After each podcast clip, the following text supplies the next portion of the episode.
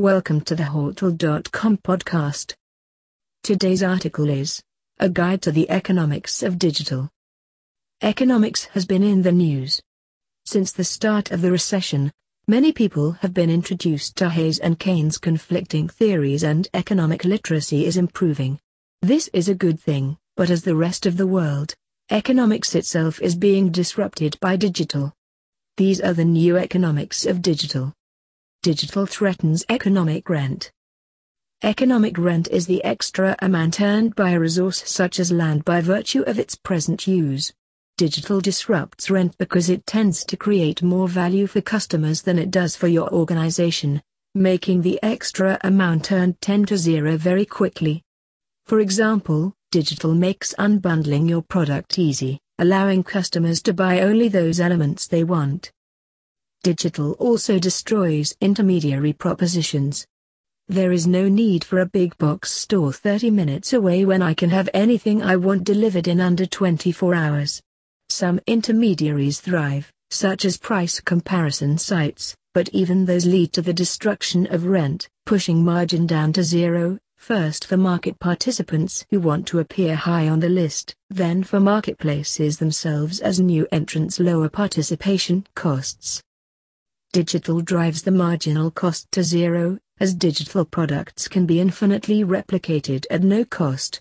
This favors only the largest players and puts enormous downward pressure on price, hence the prevalence of free products and service. As a result, customers benefit and companies find it difficult to win and to make money. There are some winners, those that can scale globally and create the best customer experience at the lowest marginal cost. When market prices tend to zero, successful players have found ways to generate revenues elsewhere.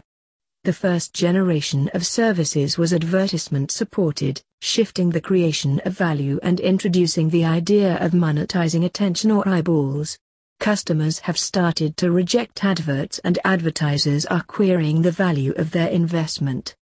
Therefore, the model is evolving into one based on data collection, analysis and processing, with the intent to create value for all parties and generating income. Digital favors winner takes all economies. I have written about winner takes all before. When scale and network effects dominate a market, all value rises to the top in a strange, frictionless manner. Traditional markets allow for many players, as the limitations of the physical world play their role. For example, it is impossible to build an infinite physical store, stocked with infinite fresh produce, infinitely close. Therefore convenience stores find their niche to market a very limited range of undifferentiated, expensive food.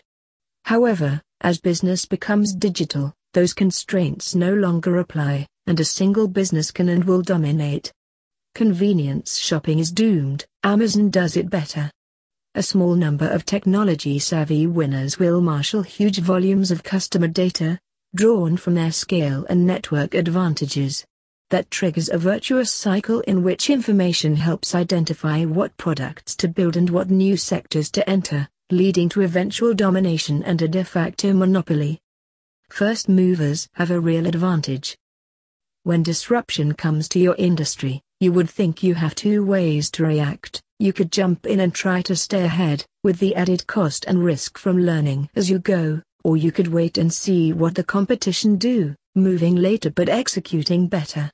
While both these approaches may have been reasonable in the past, wait and see is no longer an option in the digital world. The lack of friction sets first movers well on the way to a winner-take-all position, while low rent levels make it difficult for execution efficiencies to make a real difference in the market. When your competitor's product is free, how much cheaper can yours be? First movers develop a learning advantage, what Eric Ries calls innovation accounting in the lean startup.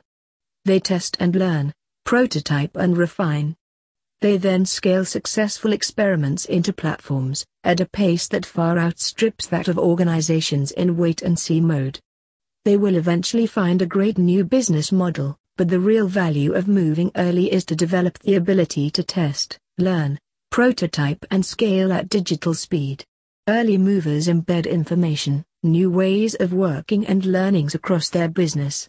They also benefit from word of mouth from early adopters and undivided attention by influencers and the media. Do you understand the economics of digital?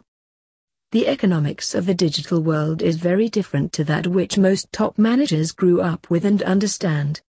Take the time to really understand the new economic paradigm of no rent and winner takes all.